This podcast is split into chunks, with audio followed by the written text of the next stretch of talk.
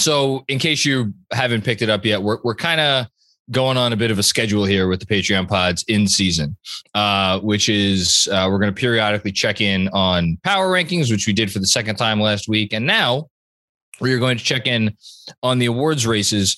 And much like last week, uh, when I said that I was much more excited about doing the power rankings the second time around, I was much more excited about doing this this time around because one, we've gotten even more of a sense of of who's you know who's been good, who's been impactful in certain areas, this, that, and the other thing. Um, you know, and I feel like when we so I'm as I think you are. I'm a big, you know, how how it's great that you're putting up numbers. How are you helping your team win? And there were a lot of funky on-off stats that were going around in the early in the early going of the season. I think a lot of those have sort of evened out. And the sample sizes that we have now of, you know, 23, 24, 25, 26 games, I guess maybe is has anybody played 26 games? It feels like maybe nobody has. I'll, I'll I, uh, the Pelicans have like a billion losses. I feel like they've probably played the most games. They're seven and nineteen, so they have played twenty six games. There you go. Um, but uh, yeah, it, whatever it is, it's it's a little under a third of the season, but it's close enough that I, I feel pretty good about like okay, we can really have an honest to goodness discussion about about these categories. Um, any any thoughts before we get right into it? I think and and I'd have to go back. I mean, you literally just did an NBA 75 list, so maybe you'd know this better. But um, from my experience in watching the league and how these awards usually pan out, at this point in the year, we have our front runners. If somebody yes. Is gonna go on a run, then they would have had to start like right now in order to turn the turn the tide of an award. You know, like I, LeBron in yeah. 2019, the the the bubble short, the the COVID shortened season that ended in the bubble.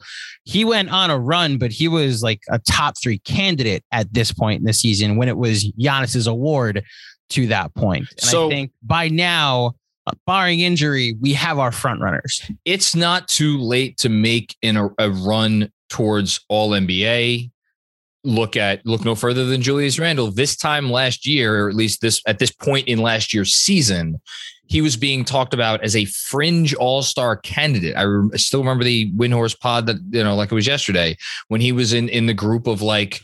Here's 10 other guys that we should mention after we've already gone through five or so guys who aren't even on our team. And then it became, you know, he became a, you know, a second team all NBA player. So mm-hmm. that could, but in terms of, you're right in terms of like actually winning the award, if you want to win one of these awards at this point in time, you have to have already made your case. So now to that point, there is one player that I could see making a run at one award. It's, it's yeah, so I don't think, but couldn't win. That's the other part. I can't see the guy winning, but could creep into the top four, which so, it's the first award we're going to talk about. So we'll we'll get to that in a second. That's interesting. I have, I, am obviously you're talking about MVP. I have a name in mind that's very obvious to me for another award. That okay. is a, is a guy that I don't currently have in my top three, and I, to me, has the best chance of, of getting him. But we'll, we'll we'll get to him. Um, I'm curious to hear what your what your MVP thoughts are. Which let's get right into. Um, okay, so do, uh, do you have last the what when we did this last time? Do you have those? I don't because we we we didn't do like a full ranking last time. Oh, that's right. Yeah. Said who our front runner would. Be. That's true. So this is another part about Patreon, guys. You are here through the inaugural season of Patreon, where we're trial and erroring a lot. So what we do this year might be different next year. I'm actually thinking next year the better plan to do is to pull up the odds first in that first month rather than saying who's the MVP through six days that's of the NBA season. That's a good call and we look at the odds and say, okay, based off these odds, what are the best bet? And I do have the odds courtesy of DraftKings up in front of me as we go along. And as John gives who he says who are the best, who his five are, I'll say what the, the better odds are throughout the pod. But um, we do not have a, a previously on for, for this episode. We'll get there, folks. Mm-hmm. Um, again, baby steps. Uh, so let me start with what I I'll say this. I think the I think the easiest conversation that we're going to have today is about the top two players on this because I'm pretty sure they were our obvious top two last time, and I don't They think were. yeah, and and nothing's changed. It's it's a matter of who do you have first, uh, Curry or Durant? And I got to tell you, I I I not that I struggled. I still have Curry first, Mm-hmm. But it's it's tighter than I think I thought it would be in in my mind. So Steph Curry's odds right now are plus 140. Kevin Okay. Durant's are plus 475. These are the clear top two. Um, how far down on this list do you think I go before I get a Steph Curry teammate? Oh, um, is Draymond in on? Does he have odds? I can't find him. Uh, yeah, plus 50,000. Yeah. Okay. So I'm sure I would imagine Harden is somewhere knocking on the top ten if he's not in the top ten. He is the 10th at plus 5,000. There you go. Okay. Um, That's can the I case. can I still bet on on Kyrie? No, that is that is that is the case, and it is it is a great case. I do. There's just there's one.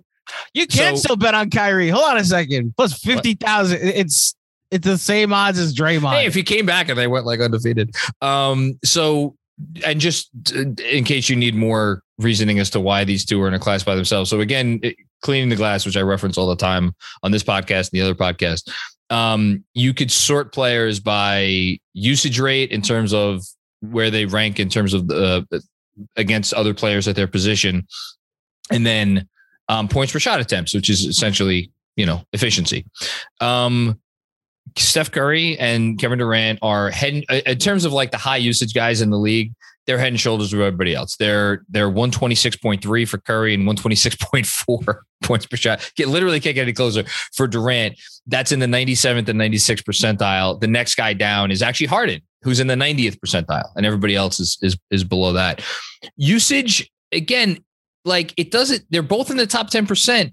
Durant's in the 96th percentile for usage. Curry's in, in the 90th. Now, Curry has a higher usage rate, but because he, he's a guard, he's supposed to have a higher Mhm. usage rate.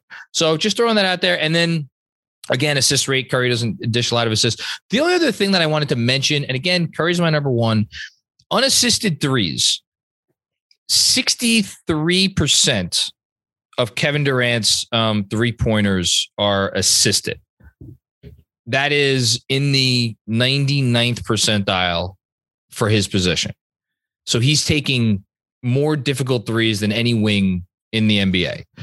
Um, I was a little surprised. Curry, 81% of his threes are assisted, which is 77th percentile for point guards in the NBA. We think of him as the premier off the dribble three point shooter in the league. And I just want to point out that, like, he is getting assisted on four out of every five three pointers he makes. That's all. And the reason that is, is because Klay Thompson isn't on the floor. There's your weekly mention of Klay Thompson. Because he doesn't have an. Uh, don't worry, Drake. There you go. My drink, my drinking game. Um, because he doesn't have one of the four greatest shooters of all time on the floor with him. There is no like we can't leave Drake like Klay open or else he'll kill us. And what they've been doing to get him open is running Steph off of screens a lot. No, So I- most of his assists, and most of his threes are assisted. Having said that, you've made a good case for Durant, and 96th percentile in usage rate is a lot. 90's not a little, though. No, and it- as, it- as a result, Steph is also playing with this swagger and this vengeance of like, I think you forgot about what I did in Look. 2016, and I'm going to do it with Jordan Poole on the court, and you're going to have to live with it. Well, Jordan Poole may come up again. Hey, look, if you take Steph Curry off the Warriors, they're are they a 500 team? Nobody knows. If you take Kevin Durant off the Nets, they I, I don't know. They're could, they're 500 team, but like they still have Oh, James I- Harden is the point. I was about to say I think there's an argument they may be still top three team in the East with James Harden um, doing what he's doing. And like I know they're thin as hell, but let me rephrase that. If you take uh, Kevin Durant off and put like a replacement level player, you know, someone that James Harden That's could fair, flip yeah. the ball to and make a three. So and then, but on the other side, there's two sides of the court, and I know Durant has not been like you know crazy defensively, but just by virtue of the fact that he's seven feet tall with long arms and he can move well. So I don't know. I just I wanted to at least have the conversation. All right. Um, my next three in my mind at this point, and I did not think I would arrive here before I started doing some research, are pretty pretty rock solid. you could f- quibble with who's three and who's four, but I think three and four. I have it as Giannis three, Jokic four. Okay. And then my number five, and I, I'm not even sure who has a case against him, is DeMar DeRozan. We have the same top five. I have Giannis three, DeRozan four, and then Jokic Okay. five. And and that is defensible because as of right now, the Denver Nuggets are under 500. However, however, uh, in games Nikola Jokic has played, they are 10 and 8. Not that much better, but considering the injuries and the whole thing. Um, can I give you one more for okay, so DeMar DeRozan in terms of just unassisted shots, period. 100th percentile in the NBA. 30% of his shots are assisted. That is insane. It's him and Luka Doncic in terms of like your high usage guys and Donovan Mhm. Mitchell, again, accounting for position. Um, and then you got Giannis right below that. But th- it's just, wow. By the way, shout out Julius Randle, 98th percentile, top 10. Um, Um, this happens when you're not playing with a point guard most of the year. Um, there you go. Giddy so I, I I agree fine about uh DeRozan. Um, I think this is a two man race, and the three, four, five becomes window dressing at a certain point. I do think that if DeRozan misses significant amount of time with COVID, um, and Luka, he, he just went out. yeah, and if Luka, who right now has the fifth best odds, DeRozan's odds are plus five thousand. They're the same as James Harden.